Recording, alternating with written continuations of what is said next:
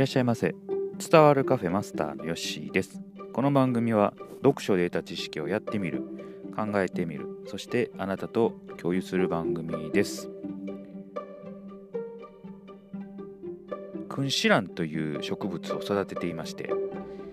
その花が先週末ぐらいに咲きました。黄色くてねすごく綺麗な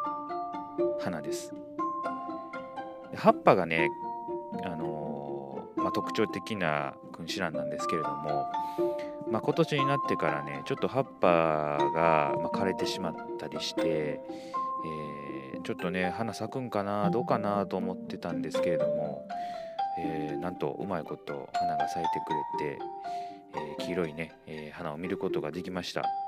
やっぱあの植物育ててると花咲かしてくれたりするとね嬉しいなという感じがしますね、うん、春が来たなという感じがしますちょっとそ外にねあったり中にあったりすると植物とかね花って癒しになるのでね、えー、何もないという方はですね一つでもいいと思うんで植物花をね、えー、生活の中に取り入れてみるというのは、えー、結構いいかなというふうに思います。はい、では本題に行きましょう。今日はメンタリスト DAIGO さん書かれています。子育ては心理学で楽になるを紹介していこうと思います。まあ、DAIGO さんはねあのまだ結婚はされてないんですされてなくて子供もいらっしゃらないんですけれども、まあ、心理学を通じてね子育ても心理学に沿って、えー、進めていくことができるんじゃないかということをね本の中でも書かれていましたし、ま、結構ねそういう日常で使われてることって心理学すごく多彩にあるのでそれもね子育てに取り入れようとそういうふうなね、えー、考えで書かれています。確かにそうだなと思いますのでねそれを紹介していきますね。意志力とは感染するもの。家族の中に意志力を強く持ち何かをやり通そうと日々挑戦している人がいれば自分も何かを始めようとすることができる。あなた自身が意志力を持って何かを始めればそれは必ず子供へ伝染し感染し子供の意志力を高め必ず子供は変わり始める。はいこういうことを書かれています。意志力とは感染するもの。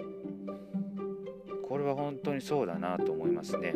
子供私は2人いるんですけれども、えー、子育てして思うことはですね、まあ、基本的に親の言うことってなかなか聞かないんですよ子供って、うん、特にこう、ね、自尊心ね出てくるといやいやいや気もありますしそういうのが出てくると自分でったりするし、えー、親のね真似をするので親がね、あのー、なんかダラダラしてたりとか、あのー、不平不満を言っていると子供もねそんな感じになってくるんですよ。言ったこととかね真似してくるんで。だからすごく自分の中でも、ね、子育てする時に気をつけてるポイントというのはまあ、言葉も気をつけなあかんし特に行動ですよね。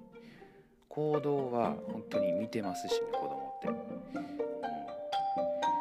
だからあの物直す時とかにいい加減に直したりすると子供もやっぱりいい加減に直したりしますし、えー、ちょっとね足でこう物を動かしたりすると結構足で、なんかこう動かしたりもしますし、ね、その辺は本当にあのちょっとのことですけど見てるんで直した方がいいというか子育てしている時にこう自分自身をねまたこう振り返ることができるというかあ動作をちょっとね丁寧にしなあかんなとかね、えー、言葉をちょっと選んで言わなあかんなとかあそういう気づきをさせてくれるのは、まあ、子育ての良いところなのかなと。ますね、まあ、子供も成長するんですけども親もね子育てしながら成長するとそういう感じかなと、うん、昔はあの親がねなんかすごくなんか立派な存在で、えー、言うことは正しくて思思いがちですけども全然そんなことないっていうのをねやっぱり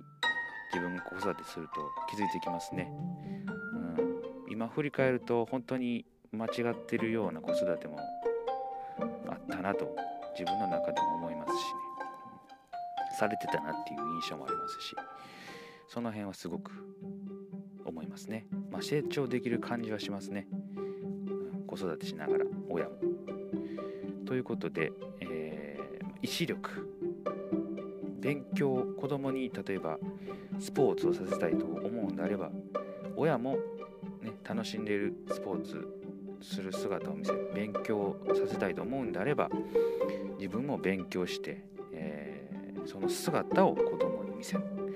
これが大事なのかなと思いますね、はい、今日はこれを紹介いたしました。意志力とは感染するものでした、これはすごく感じたことなので今ね子育てされている方是非ともねえ姿勢を見せることが大事かなと思います。はい、今日はここまでにしときます。またのご来店お待ちしております。